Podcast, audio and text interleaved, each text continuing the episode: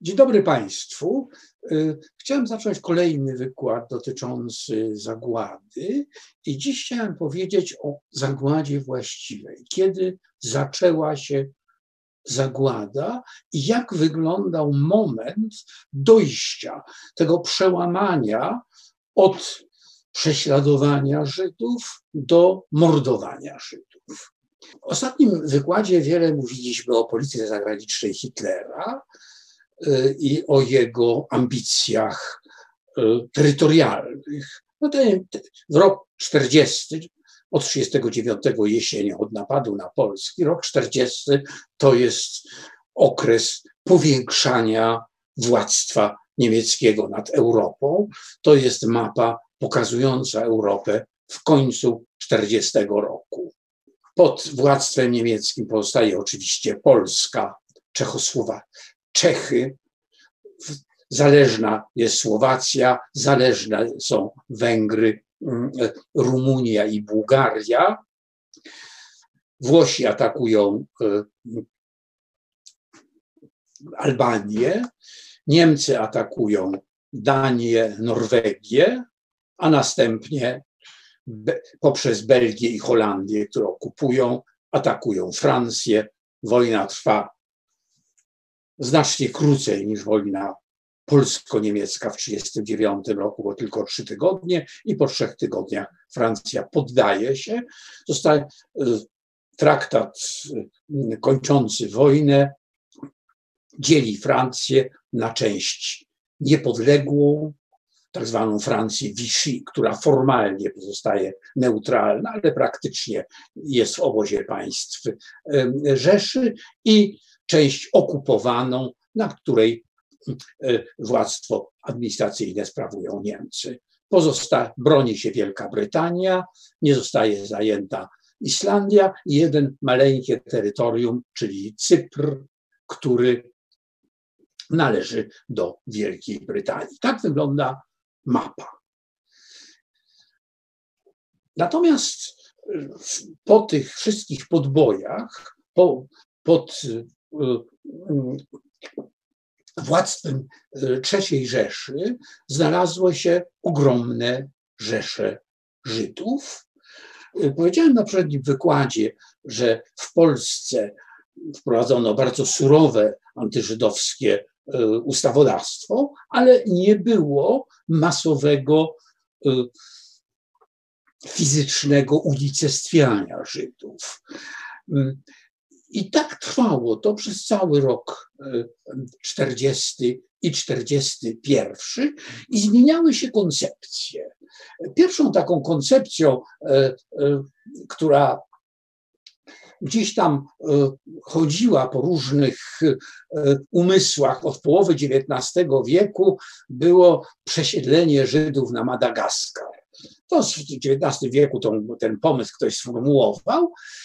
I teraz po podbiciu Francji, e, Franz Radamacher, e, jeden z urzędników Ministerstwa Spraw Zagranicznych przedłożył memoriał postulujący, aby w traktacie pokojowym z Francją zawarte zostało porozumienie, że mm, Francja udostępni Madagaskar, kolonia francuska, na y, masowe miejsce przesiedlenia europejskich Żydów. Ten pomysł popierał Heydrich, ale oczywiście był on całkowicie nierealny. Powiem, nadal Wielka Brytania panowała nad morzami, Brytania ruled the waves i oczywiście masowa transport y, poprzez mm, wokół przylądka Dobrej Nadziei, bo oczywiście kanał Suezki pozostało w rękach brytyjskich, nie wchodziło w grę. Więc ten plan trzeba było oczywiście zarzucić. Pojawił się nowy plan, tak zwany plan nisko. I tutaj musimy wrócić, e, czy właściwie po, e, pokazać pewną postać, o której będzie dużo e, mowy w drugiej części wykładu, ale tutaj muszę o nim wspomnieć, bo w tym planie był to człowiek kluczowy. Chodzi o Odilo Globocnika. Odilo Globocnik był Austriakiem pochodzenia słoweńskiego, urodził się w Trieście, robił karierę w partii nazistowskiej w Austrii, doszedł po przewrocie do niezwykle wysokiej funkcji Gauleitera Wiednia, potem miał jakieś przekręty finansowe, został zdegradowany, w, w kampanii wrześniowej w 1939 roku uczestniczył w, w stopniu sierżanta w jednym z pułków SS, ale już 13 e, października wyłowił go Himmler i mianował go dowódcą SS i policji w okręgu lubelskim y, generalnego gubernatorstwa. Otrzymał on tytuł Hauptsturmführera, czyli y, mm, pułkownika z sierżanta do pułkownika, widać, był to awans wyjątkowy, no ale jego władztwo było ogromne, bowiem jako ten dowódca SS i policji w zasadzie był panem życia i śmierci wszystkich ludzi w tej części generalnego gubernatorstwa. I on miał najprzeróżniejsze, on był absolutnie mm, fanatycznym rasistą i miał najprzeróżniejsze plany osadnictwa niemieckiego, niemieckiego na tym terenie, któremu podlegał, Y, trzeba było oczywiście wysiedlić z tego terenu Żydów, trzeba było wysiedlić Polaków. On różne dość fantastyczne plany snuł. Mm, w ostateczności jednym z takich planów było przesiedlenie na część tego terenu Żydów z innych obszarów podlegających Rzeszy. Plan, który nazwano planem Nisko bo akurat to miejsce, gdzie, gdzie miano Żydów przesiedlić, było nieopodal miasteczka Nisko. To jest bardzo ciekawy rysunek, pokazujący, zrobiony przez jednego z tych przesiedleńców, pokazujący, jak wyglądał ten obóz przesiedlenia w Nisku. W sumie od 18 października do końca 1939 roku na ten teren przesiedlono około 95 tysięcy Żydów, większość z Wiednia, z Ostrawy, ze Śląska, z Czech, z Moraw. Właściwie porzucono ich w środku zimy, kazano im budować baraki samemu, no, sytuacja była dramatyczna, śmiertelność ogromna, co zresztą w jednym, w jednym e, z korespondencji było zapisane, że bardzo dobrze, im więcej umrze, tym lepiej. No ale okazało się, że zaopatrzenie tej masy ludzi, e, cała logistyka jest absolutnie niewykonalna i tą e, akcję zarzucono i część tych Żydów, niewielką, w sumie kilkaset osób, zwolniono i te osoby wróciły do swoich miejsc zamieszkania. I miało to kapitalne znaczenie dla późniejszej akcji e, zakłady, dlatego że ci, którzy wrócili, właśnie jeden z nich e, przywiózł ze sobą ten szkic, zaświadczali osobiście, że rzeczywiście istnieje plan przesiedlania Żydów na wschód, że oni na tym wschodzie byli, że tam te obozy przesiedleńcze są i później, kiedy ładowano Żydów w całej Europie do transportów, y, do obozów zagłady, mówiono im, że jadą do miejsc przesiedlenia na wschód i oni w to wierzyli, dlatego że było wiadomo, że Żydzi są przesiedlani na wschód i są tam obozy, gdzie oni są e, trzymani, na tymże wschodzie tak zwanym. E, jak powiadam, plan się nie powiódł e, i zarzucono go w momencie, kiedy już istniała sprecyzowana data i sposób ataku na Związek Radziecki. No i oczywiście cała, cały wysiłek wszystkich władz niemieckich od e, początku 1941 roku był e, nakierowany na e, cel wojenny, jakim było podbicie Związku Radzieckiego. I jednym z elementów przygotowań do wojny było przygotowanie tych Einsatzgruppen. Ja już wspomniałem w poprzednich wykładach, że te Einsatzgruppen po raz pierwszy powstały w czasie Anschlussu Austrii. I to były grupy specjalne, głównie złożone z policjantów, ale także SS-manów, takich różnych, powiedziałbym, mm, policyjno-podobnych y, ugrupowań, i ich celem było działanie na zapleczu frontu. Jeżeli chodzi o Austrię, to oni mieli za zadanie zabezpieczyć budynki rządowe i zabezpieczyć dokumenty w budynkach rządowych, czego się wy, wywiązali. W czasie wojny w Polsce Einsatzgruppen mordowały Polaków y, y, znajdujących się na listach proskrypcyjnych przygotowanych zgodnie z Generalplan Ost. No a teraz przygotowywano Einsatzgruppen do działania na terenie Związku Radzieckiego. Jak to w Niemczech oczywiście musiała działać biurokracja, nastąpiło porozumienie e, pomiędzy Reinhardem Heydrichem, który odpowiadał za, za formowanie grup Einsatzgruppen, jako szef Głównego Urzędu Bezpieczeństwa Rzeszy. Y, I takie porozumienie zostało y, podpisane 28 kwietnia, więc jeszcze mm, dwa miesiące przed atakiem y, między generałem Edwardem Wagnerem, głównym kwatermistrzem wojsk lądowych i właśnie Heydrichem, Y, które precyzowało współpracę między Wehrmachtem a y, y, Einsatzgruppen. Przygotowanie tych Einsatzgruppen odbywało się w takiej szkole policyjnej w Precz nad Łabą w Saksonii, niedaleko obecnej polskiej granicy. I w czasie tego szkolenia, zapewne, bo tego nie wiemy na 100%,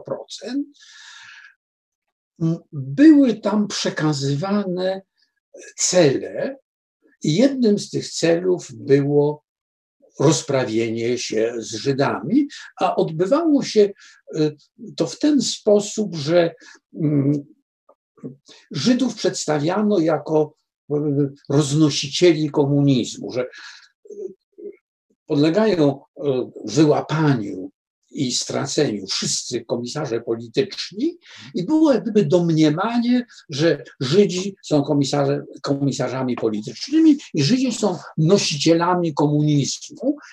1 czerwca mm, na jednej z odpraw dla y, y, przyszłych członków mm, Einsatzgruppen dowódców tych Einsatzgruppen, Heydrich powiedział, że Żydzi ze wschodu są intelektualnym rezerwuarem bolszewizmu i zdaniem Führera należy ich zlikwidować. To jest 1 czerwca, a więc jesteśmy 22 dni przed rozpoczęciem operacji Barbarossa. I można domniemywać, że właśnie wtedy, w czerwcu 1941 roku, generalna idea Endlosung, czyli mm, rozwiązania ostatecznego, gdzieś tam zaczę, zaczęła być formułowana. Świadczy może fakt, że tegoż samego 1 czerwca, kiedy mm, Heydrich mówił, że Żydów należy likwidować jako roznosicieli e, bolszewizmu, tenże Heydrich podjął decyzję o wstrzymaniu emigracji żydowskiej z Belgii i Francji do Portugalii. W Belgii, Francji, Holandii y, y, mieszkało bardzo wielu Żydów, uciekinierów z Niemiec i Austrii. I teraz oni znaleźli się pod e, panowaniem trzeciej rzeczy, byt był zagrożony, ale była możliwość, jeżeli tylko udawało się uzyskać wizę portugalską, ucieczki do Portugalii i próby przedostania się z Portugalii do Stanów Zjednoczonych. I tą możliwość właśnie w czerwcu zastopowano i przestano zgadzać się na wydawanie portugalskich wiz Żydom mieszkającym w Belgii i Francji. I to, by, to byłaby taka wskazówka mówiąca, że już wtedy w umysłach niektórych ludzi pomysł nie pozbycia się Żydów, nie wiem, na Madagaskar, do Niska czy gdziekolwiek, tylko wymordowania ich zaczął być, zaczął się kołatać, ale jeszcze nie było żadnych, powiedziałbym, oficjalnych w tym kierunku, czy to dokumentów, e, czy postanowień. A tak jak wiadomo, nastąpił 22 czerwca i te cztery Einsatzgruppen tuż za Wehrmachtem wkroczyły. Einsatzgruppen, te, te, nazwano je literami, była Einsatzgruppen A, która działała e, przy grupie Armii Północ i na obszarze e, Republik Bałtyckich. Liczyła około 990 ludzi, na jej czele stał Franz Stalecker. E, Einsatzgruppe B działała przy Armii Środek, czyli na terenie Białorusi i na jej czele stał szef kryminalnej policji e, niemieckiej wcześniej, e, Artur Nebe, następnie z grupy C, e, która działała przy Armii Południe na terenie Ukrainy. Na jej czele stał Otto Rasch. No i wreszcie z grupy D, która działała w Syferopolu przy 11 Y, armii generała Szoberta, współpracującej z rumuńską grupą armii Antonescu, działała na terenie południowej Ukrainy, Besarabii i Krymu, 600 osób, a na jej czele stał Otto Ollendorf. To są właśnie czterej dowódcy tych czterech Einsatzgruppen. Co jest bardzo ciekawe, że trzech spośród tych dowódców było doktorami prawa, wszyscy z wyjątkiem Artura Nebe, który był zawodu policjantem. A Otto Ollendorf, dowódca mm, z grupy mm, mm, D miał w ogóle podwójny doktorat z prawa i ekonomii, a z grupy A pod dowódcą Franza Staleckera było dziewięciu doktorów prawa. No więc można powiedzieć, że początek zagłady, bo właśnie Einsatzgruppen to jest, to, to jest ta formacja niemiecka, która rozpoczęła zagładę, składała się w ogromnej mierze z doktorów prawa. Wspomniałem, że na czele e, e, znaczy dowodził Einsatzgruppen Reinhard Heydrich, bardzo złowroga postać. Jeżeli szukamy gdzieś, bo głównie mówi się oczywiście obecnie y, mm, o Eichmanie, jako tym głównym architekcie zagłady, ale pierwszym architektem zagłady był właśnie Reinhard Heydrich i on kierował całą polityką żydowską z ramienia wszystkich formacji, nazwijmy to policyjnych, SS, e, policji. Zresztą w tym czasie właśnie połączono kryminal policaj z SS i wszyscy policjanci zostali członkami SS i podlegali Heydrichowi. Stąd właśnie Nebe został szefem tej Einsatzgruppe B. I 29 czerwca czyli dziewiątego dnia e, inwazji, wydał on rozkaz do dowódców Einsatzgruppen, bardzo znamienny. Przeczytam te, te, ten rozkaz w całości, e, bo on jest jakby jednym z nielicznych pis, pisanych świadectw, które odnoszą się wprost do zagłady. Ten rozkaz, fragment tego rozkazu brzmiał następująco. Nie należy przeciwdziałać inicjatywom samooczyszczenia wychodzącym z miejscowych kręgów antyżydowskich i antykomunistycznych. Przeciwnie, należy je wspomagać oraz kierować je we właściwe kanały, tak aby zamierzony cel oczyszczenia tych terenów osiągnąć tak szybko, jak to możliwe.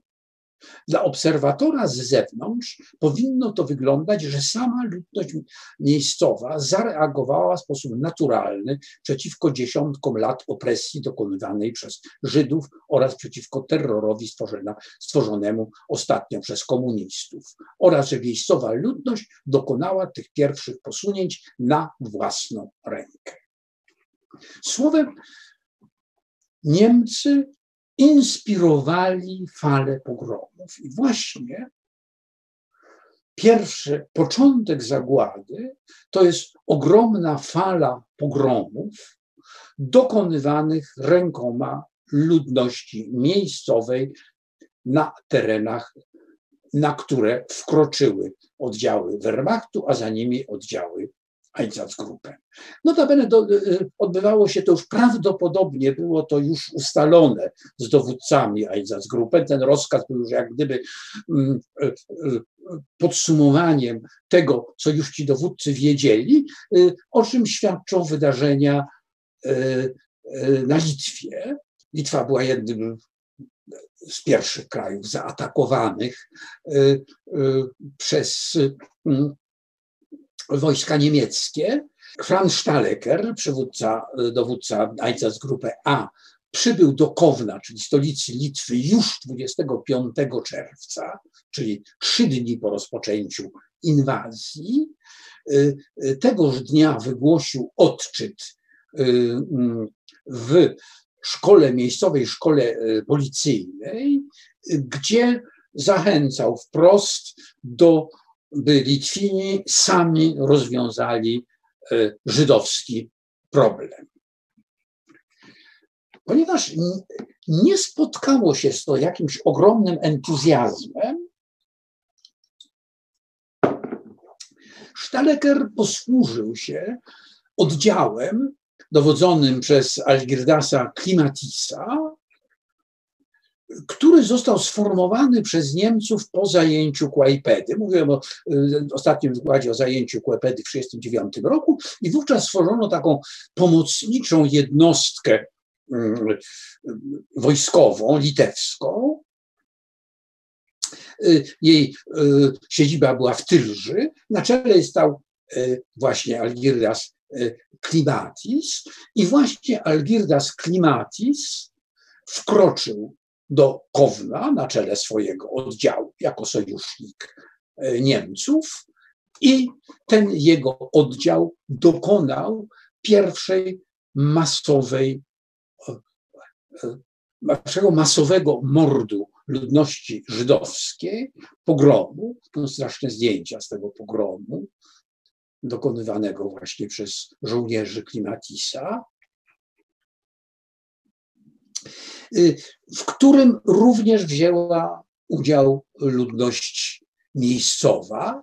W sumie w czasie y, y, kilku dni, pomiędzy 25 a 28 czerwca, w Kownie zamordowano 3800 Żydów i około 1500 Żydów w, pobl w pobliskich miejscowościach Kowna i dokonali tego właśnie Litwini przy zachęcie Niemców. Te zdjęcia, które pokazywałem, były dokonywane przez Niemców, dlatego że modus operandi wyglądał tak, że mm, y, y, mordów dokonywała ludność miejscowa, tak jak to napisał Heydrich, a Niemcy stali, filmowali i to miał być materiał propagandowy pokazujący właśnie, że mordy na Żydach dokonywane są przez ludność miejscową, a nie przez Niemców.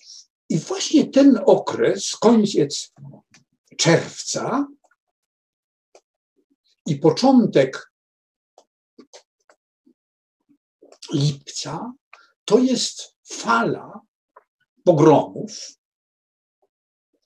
od Liepai przez Kowno, okolice Łomży i Białego Stoku, po Ukrainę, a nawet dalej po y, mm, Kiszyniów, y, y, gdzie tych pogromów dokonały, dokonała miejscowa ludność zachęcana przez oddziały rumuńskie z kolei. I przez cały ten ogromny obszar, to jest prawie 2000 kilometrów od Estonii po właśnie Izmaił przetoczyła się fala pogromów. Największe miały właśnie miejsce na Litwie, w okolicy Łomży i na Ukrainie. Były to, jak powiadam, pogromy dokonywane przez ludność miejscową, zachęcaną i inspirowaną przez Niemców. I taki właśnie charakter miał, miała seria pogromów na tym niewielkim skrawku dawnej Rzeczpospolitej, który był etnicznie polski, ale na mocy traktatu Ribbentrop-Mołotow został wcielony do mm, Związku Radzieckiego. Najgłośniejszy z tych pogromów miał miejsce w miasteczku Jedwabne, gdzie przytłaczającą większość y, miejscowej ludności żydowskiej sąsiedzi i okoliczna ludność chłopska wymordowała. Nie będę opowiadał szczegółowo o pogromie w Jedwabnym, on został wielokrotnie opisany, jest na ten temat bardzo duża literatura, notabene nie mało e, kontrowersji. Najogólniej rzecz biorąc, była już wiadomość, że będzie się dokonywał pogrom, dlatego że z okolicznych wsi przyjeżdżały, przyjeżdżali chłopi. Y, I rzeczywiście 10 y, na czele takiej miejscowej administracji stanął y, niejaki Karolak, który później stał zresztą Volksdeutschem, był on burmistrzem tego miasteczka i pod jego jak gdyby wodzą najpierw Żydów spędzono na rynek, kazano im wyrywać trawę z pomiędzy płyt rynku, następnie e, e, część ich została uwięzionych i zamordowanych. E, druga grupa musiała nieść obalony pomnik Lenina do takiej stodoły Bronisława Śleszyńskiego, gdzie stali zamordowani. Wreszcie kolejna grupa została zamknięta w tej stodole i ta stodoła została podpalona. Do dziś nie wiemy, jaka była skala tego programu, jeśli, pogromu, jeśli chodzi o ilość ludzi. Jan Gross w swojej książce Sąsiedzi, głośnej książce, mówił o 1600 ludzi. To jest cyfra oparta po prostu na ilości Żydów zamieszkujących Jedwabne y, y, przed y, pogromem domniemywano, że wszyscy zostali zamordowani. Prawdopodobnie ta grupa była mniejsza. Mówi się, że kilkaset osób do może tysiąca osób. W każdym razie był to największy pogrom dokonany przez, e, e, dokonany na terenie Polski rękama, rękoma e, Polaków. Naprawdę było na ten temat ogromnie wiele kontrowersji w czasie uroczystości mm, upamiętniającej 50-lecie mm, tego wydarzenia w 2001 roku. Aleksander Kwaśniewski złożył wieniec i wygłosił słynne przemówienie, gdzie w imieniu narodu polskiego czy precyzyjnej tej części narodu polskiego, których sumienie poruszone jest tam tą zbrodnią, powiedział słowo przepraszam. Y, później okazało się, dalsze badania pokazały, że y, Jedwabne nie były jedynym miejscem pogromu. To jest mapa miejsc, gdzie te pogromy dokonywały się. Rajgród, Grajewo, Szczuszyn, Wąsocz, mm, Kolno, Radziłów, te,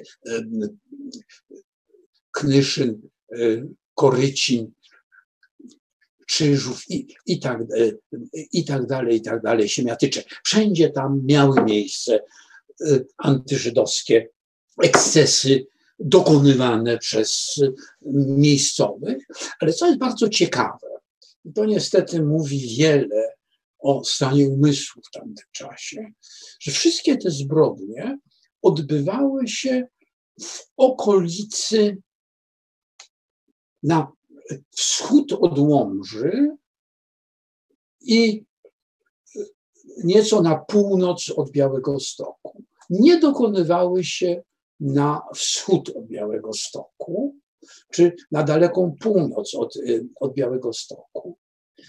Dlatego, że Białystok podlegał diecezji wileńskiej, Łomża miała własną diecezję.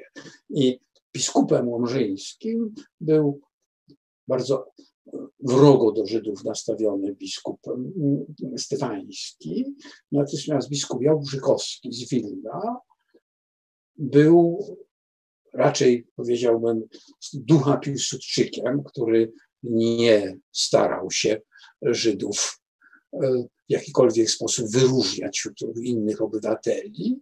I prawdopodobnie postawa proboszczów i postawa księży była tym czynnikiem, który spra sprawił, że znacznie więcej tych pogromów było właśnie na tym terenie niż na terenie archidiecezji wileńskiej. Jakimś pewnym takim, powiedziałbym, pendant do, do pogromu w Jedwabnym Y, jest historia Antoniny Żykowskiej. Ona mieszkała w takim niewielkim, niewielkiej wsi, 4 kilometry od mm, Jedwabnego. Mm. I tam w 1942 roku y, ukryła siedmiu, siedmiu Żydów ocalałych z pogromu jedwabieńskiego. Oni ocaleli, uciekli e, e, do Łomży i potem z tej Łomży znaleźli się w tym jej gospodarstwie i tam udało jej się przez cały długi okres od 42 do 45 roku tych Żydów przechować i ocalić. Wśród nich był Szmulwajs Wasserstein, na którego relację o pogromie e, e, e, w Jedwabnem oparł swoją książkę sąsiedzi Jan Gross. No i losy Antoniny Wyżykowskiej były bardzo tragiczne. Nie tak tragiczne jak żydowskich mieszkańców Jedwabnego, czy przytłaczającą większość żydowskich mieszkańców Jedwabnego, bowiem już po wyzwoleniu w nocy z 13 na 14 marca, już te tereny były pod władzą sowiecką, do jej obejścia wkroczył oddział polski, partyzancki oddział, który domagał się wydania przetrzymywanych Żydów. Został już tylko jeden Żyd y, wciąż u niej mieszkał. Ona odmówiła i została okrutnie pobita. Po tym incydencie postanowiła emigrować, jechała do Stanów Zjednoczonych, potem wróciła, ale już do, już do Jedwabnego nigdy nie wróciła. E, była to zbyt silna trauma, no i niestety nie udało się, może były takie próby nazwania miejscowej szkoły jej imieniem po śmierci. Ona zmarła w 2011 roku. Oczywiście jest w gronie sprawiedliwych wśród narodów świata. Widzimy jakby różne postawy No i te postawy nie zakończyły się w momencie e, zakończenia II wojny światowej. Nie zakończyły się zresztą do dzisiaj. To jest dość straszne, e, dość straszne zdjęcia pokazujące w 2008 roku na pomniku upamiętniającym Żydów e, pomordowanych w Jedwabnem pojawiły się napisy nie przepraszamy za Jedwabne i byli łatwopalni i kotwice e, i stastyki. I to się działo w 2008 roku w środku Europy, w miejscu, gdzie wymordowano 6 milionów Żydów. Mamy dokumentację straszną, ukazującą jeden z tych pogromów, mianowicie pogrom w, e, w Lwowie. No teraz jest zdjęcia z tego pogromu, straszliwe, straszliwe zdjęcia. Lwów też został zajęty e, bardzo prędko przez e, wojska niemieckie i podobnie jak to miało miejsce w przypadku Litwy, wraz z Niemcami wkroczył batalion ukraiński sformowany mm, w Niemczech. E, ściślej on był sformowany na terenie, na terenie Czech, tak zwany batalion Nachtigal. I właśnie członkowie tego batalionu wraz z miejscowymi organizacjami nacjonalistycznymi ukraińskimi rozpoczęli 30 czerwca, a więc pięć dni po wkroczeniu, pogrom ludności żydowskiej. Pretekstem było znalezienie mm, mm, mm, hekatomby, która dokonała się w lwowskich więzieniach, a dokonana została przez NKWD, mianowicie kiedy wycofywali się e, Sowieci przed wkroczeniem Niemców, dokonali rzezi e, e, więźniów. Ci więźniowie to byli przytłaczającej większości Polacy oczywiście. No i wtedy nakazano Żydom, ponieważ była ta narracja, że Żydzi to komuniści i to ta zbrodnia komunistyczna niejako obarcza Żydów, no bo jak wiadomo, Żydzi to komuniści, i Żydom nakazano mm, mm, wycostać te rozkładające się już ciała, mówimy o czerwcu, upały, prawda, i pochować je. I potem rozpoczęło się jakby polowanie na Żydów i trwało to trzy dni, znów przy pewnej inspiracji niemieckiej, ale udział brali miejscowi Ukraińcy. 16 lipca 40 roku, a więc mniej więcej trzy tygodnie po rozpoczęciu inwazji w Berghof, w kwaterze Hitlera, odbyła się narada, w której wzięli udział Erich Reder, Walter van Brauschisch, generał Jody, Keitel, i oczywiście Hitler. I na tej naradzie Hitler powiedział, że wydany poprzedniego dnia rozkaz Stalina o rozpoczęciu y, na wielką skalę wojny partyzanckiej na terenach zajmowanych przez Niemców jest bardzo korzystny, bowiem w tej chwili można jakby bezkarnie zabijać każdego, kto nam się nie podoba, no bo jak trwa wojna partyzancka, no to każdy podejrzany o, y, y, uczestnictwo w tej wojnie partyzanckiej jest w pewnym sensie kombatantem i można go bezkarnie zabijać. I prawdopodobnie właśnie od tego 16 lipca, kiedy już ta fala pogromów się przetoczyła, we Lwowie notabene był potem jeszcze jeden pogrom pod sam koniec lipca,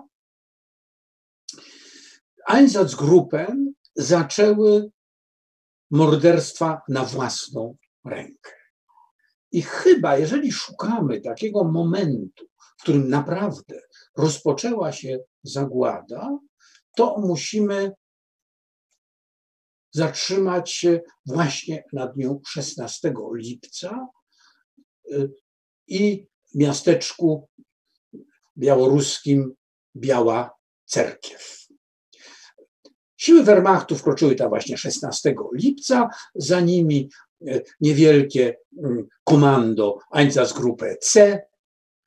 Na czele tego komanda stał August Hefner.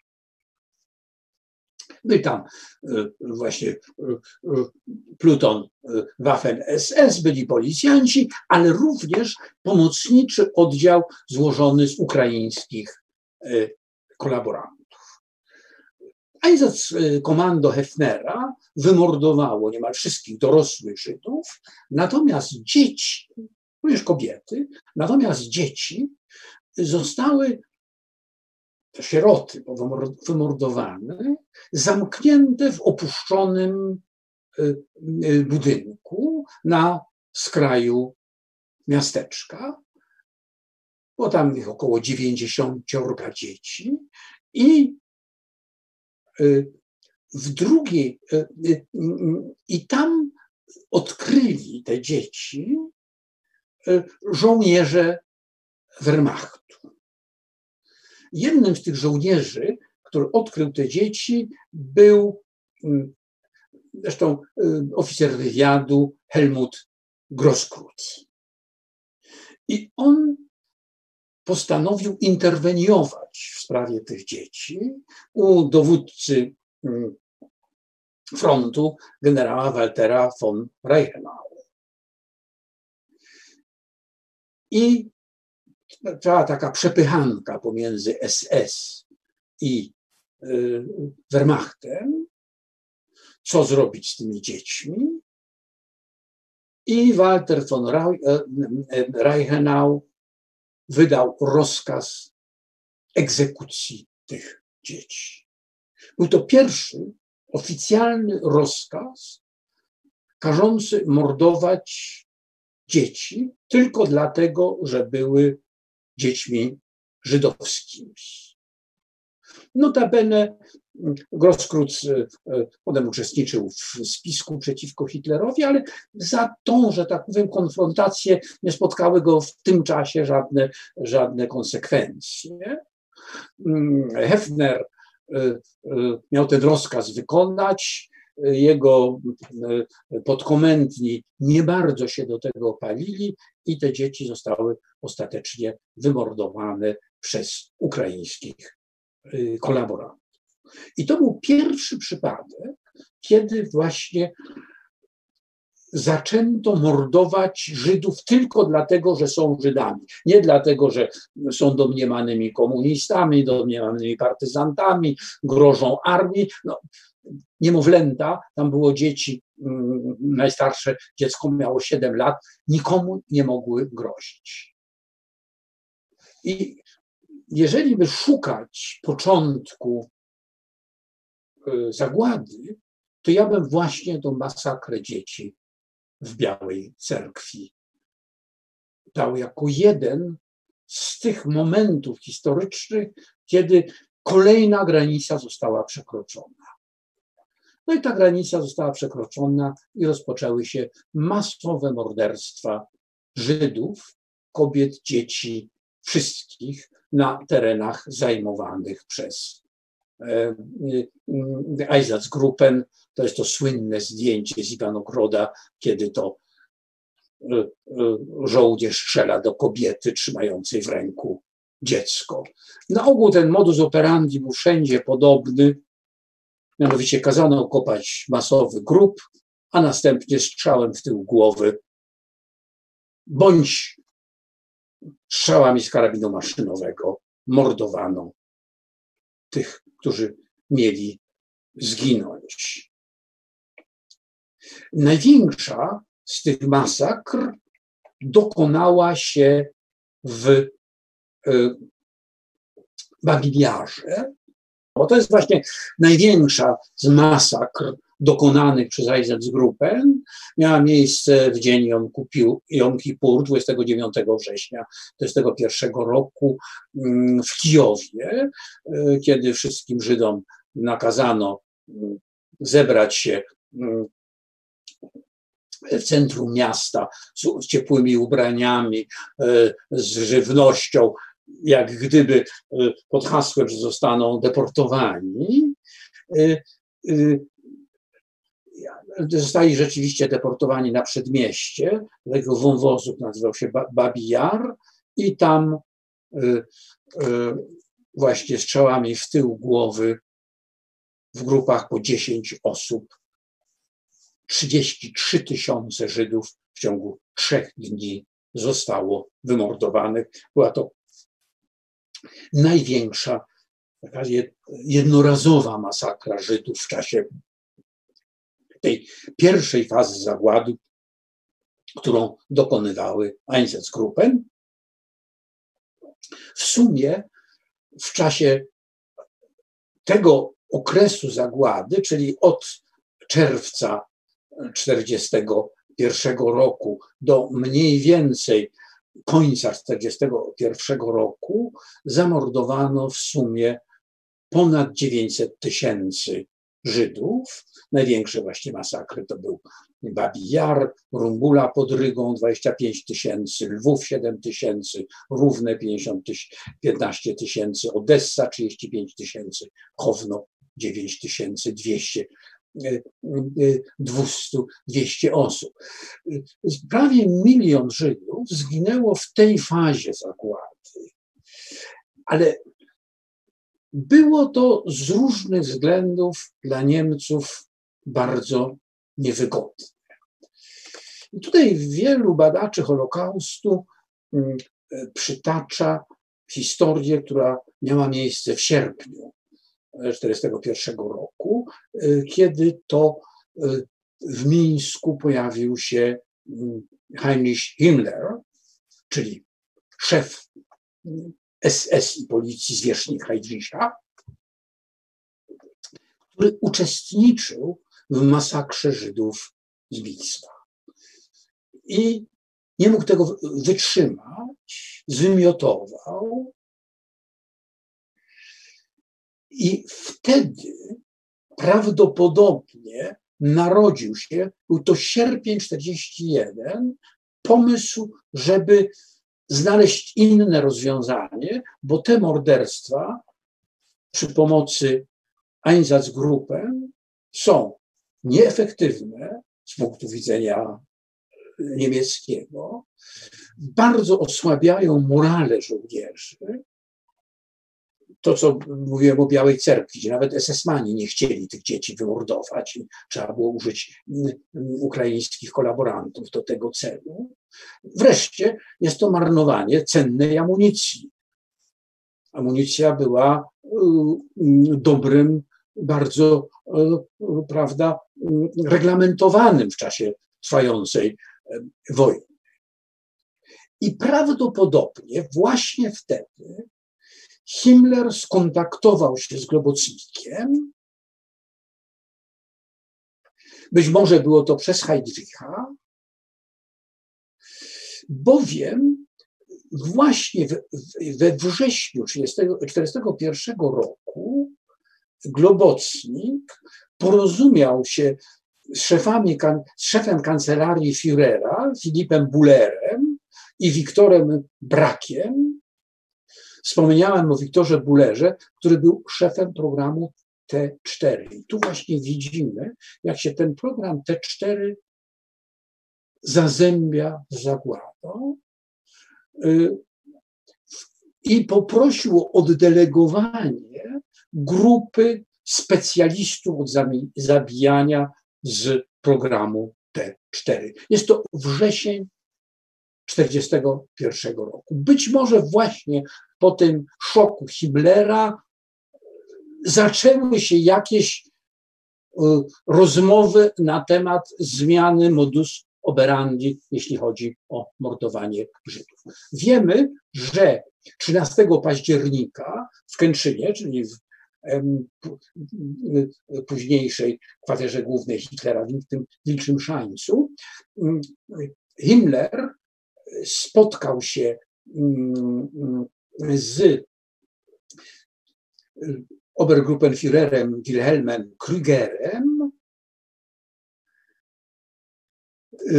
I prawdopodobnie w czasie tego spotkania zapadły jakieś decyzje, bowiem właśnie pod koniec października Globocnik rozpoczyna przygotowania do budowy pierwszego obozu zagłady w Bełżcu, które ostatecznie budowa rozpo, rozpocznie się 1 listopada 1941 roku.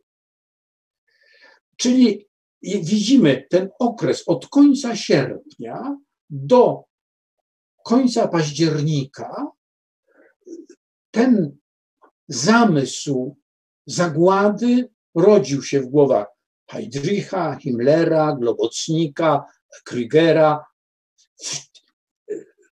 być może właśnie Bullera, być może innych y, y, y, uczestników akcji T4. I to jest okres, w którym zapada decyzja o zagładzie. Tak zwani mm,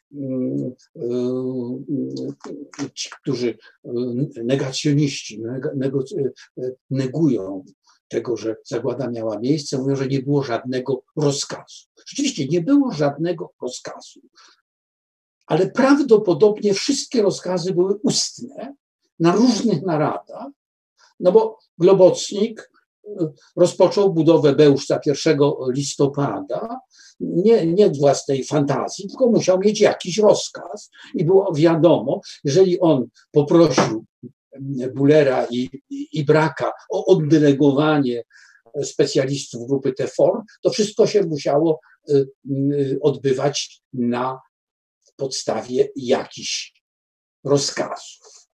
Że jakieś przygotowania do zagłady trwały już właśnie w październiku, mm, świadczy fakt, że na terenie podlegającym Globocnikowi 20 e, e, we wrześniu stworzony został obóz szkoleniowy, w którym e, szkolono przyszłych dozorców i przyszłych, nazwijmy to, wykonawców zagłady.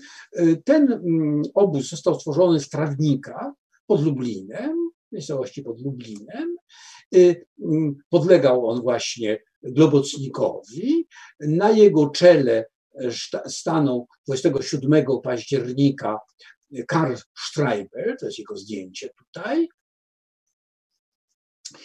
I do tego obozu kierowano jeńców sowieckich, którzy byli gotowi na kolaborację z Niemcami.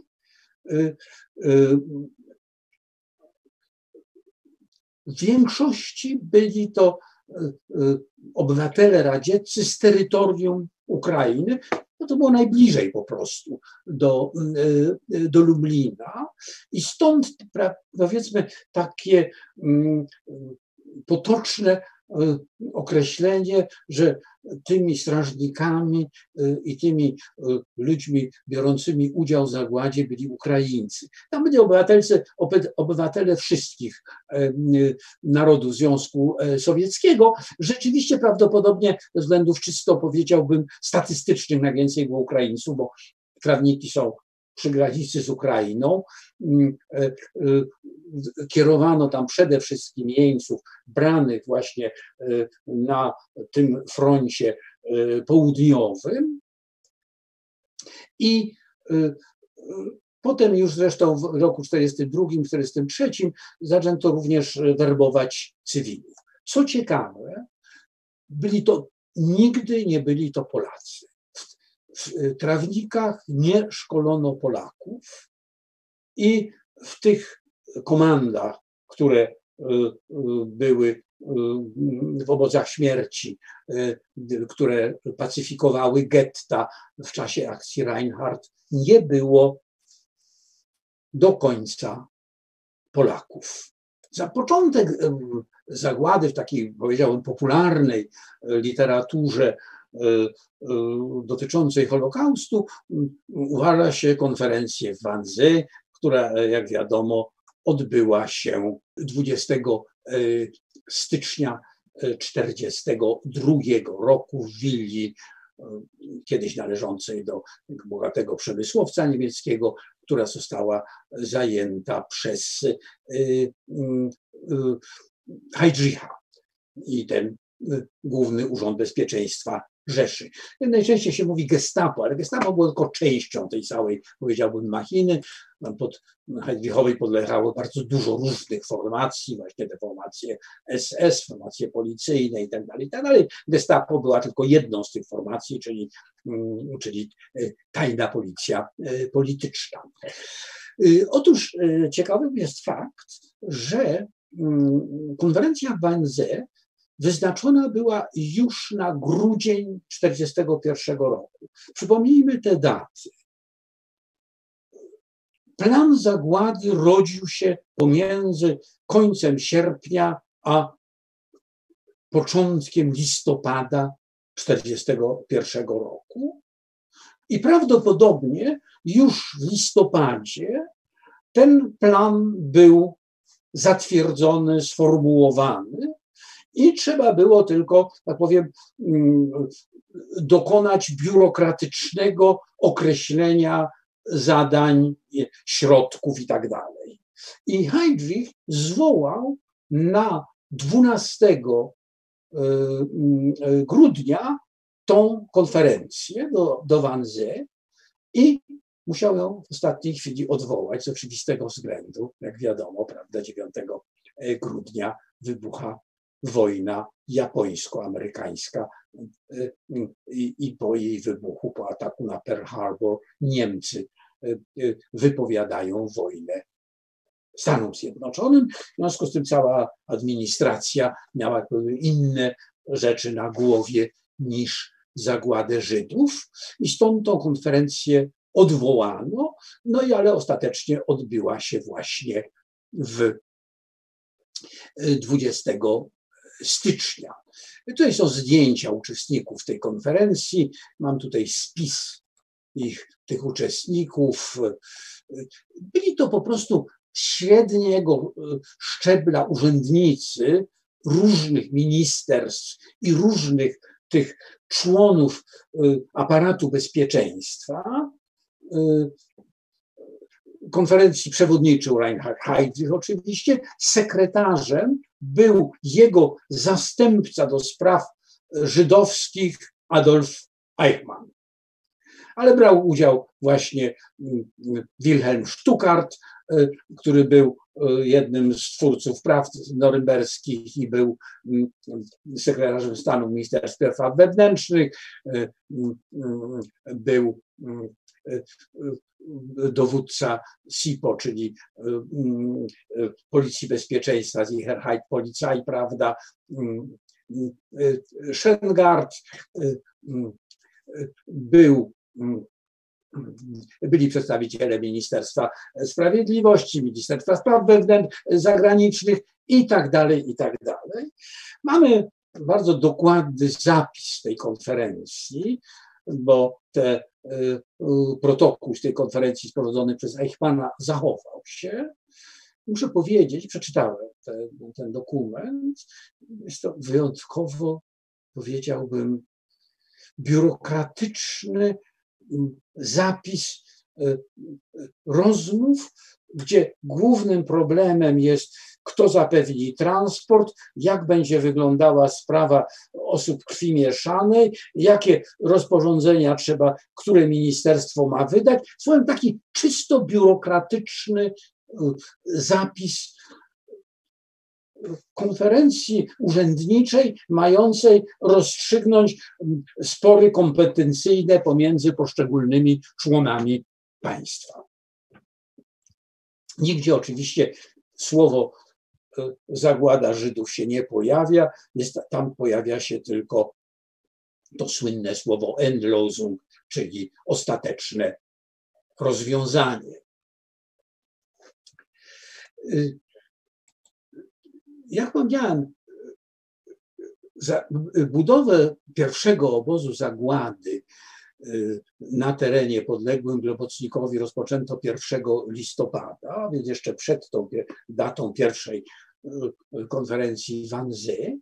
Natomiast sama zagłada zaczęła się już wcześniej na terenie niepodlegającym ani Globocnikowi, ani Hansowi Frankowi, czyli nie w generalnym gubernatorstwie, tylko na terenie wcielonym do Rzeszy, w mieście Hełmno nad Nerem, które po niemiecku nazywało się Kulmhof. I tam rozpoczęto mordowanie Żydów z okolicznych miejscowości, a także Żydów przywożonych z getta łódzkiego i tam zaczęto eksperymentować z ciężarówkami zamkniętymi, do których wnętrza kierowano rury wydechowe i zamknięci tam ludzie byli mordowani spalinami tych ciężarówek. To jest właśnie jedno, jedna z tych, z tych ciężarówek i dowódca tego obozu, gdzie te pierwsze morderstwa na masową skalę właśnie przy pomocy gazu, gazu spalinowego zostały, były dokonywane i one były dokonywane już od e, grudnia 1941 roku. O jakiej skali mówimy? Na e, konferencji w Wannsee Eichmann przedstawił dokument, tak zwana słynna lista Eichmana, który był zestawieniem statystycznym Żydów mieszkających na terenach Europy. I to byli ci, którzy mieli podlegać ostatecznemu rozwiązaniu. Te całe rozważania logistyczno-techniczne dotyczyły 11 milionów ludzi. Notabene już był pierwszy kraj, gdzie wszystkich Żydów wymordowano, była to Estonia, już Staleker i swoje, e, jego Einsatzkommando dokonało morderstwa wszystkich Żydów w Estonii przed rozpoczęciem e, konferencji w Wannsee. Notabene bardzo ciekawy raport Stalekera, który został sporządzony e, w 1942 roku, gdzie chwali się swoimi dokonaniami z wymordowania Żydów i do tego raportu dotoczona jest mapa, gdzie jest pokazane, w którym kraju właśnie ilu Żydów wymordowano, a ilu pozostało do wymordowania. Widzicie Państwo, Estonia jest Judenfrei, czyli Żydów już tam nie ma. Nad, na Łotwie jeszcze do wymordowania zostało 25 tysięcy, na, na Litwie 130 tysięcy i w y, y, okręgu białostockim 41 tysięcy ludzi. I właśnie w tym momencie, tak jak wspomniałem, po konferencji w Wannsee do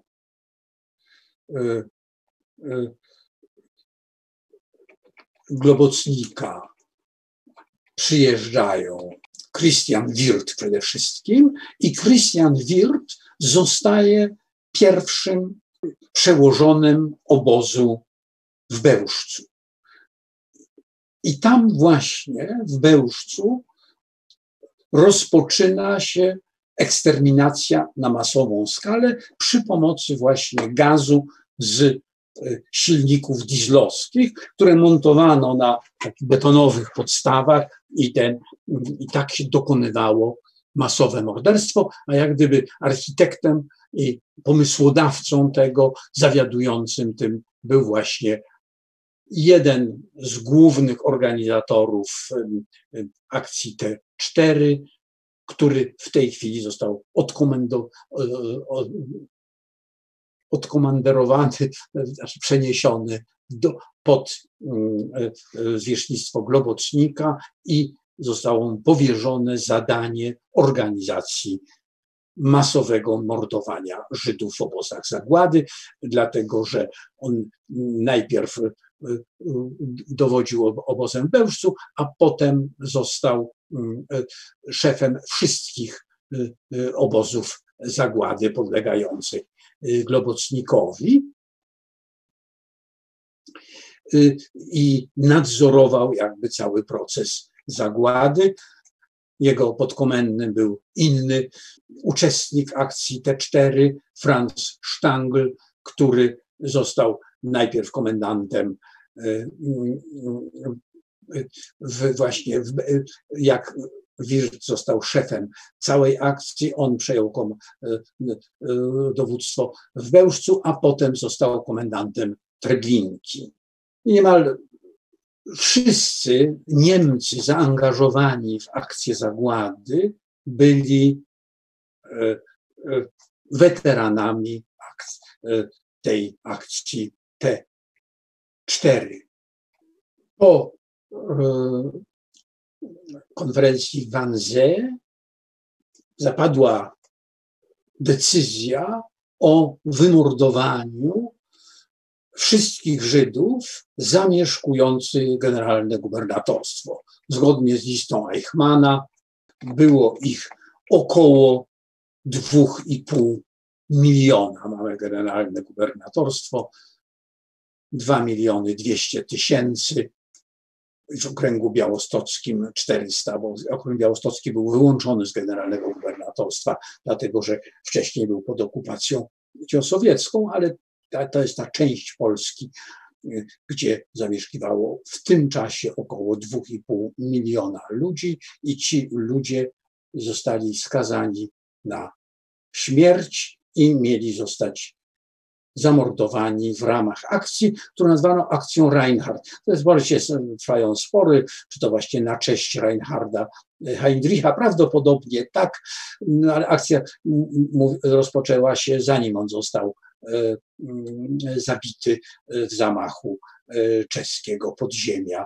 Mm, on ostatecznie zginął 4, mm, zmarł z ran dokładnie 4 czerwca 1942 roku, a akcja Reinhardt rozpoczęła się e, na przełomie, na początku marca 1942 roku.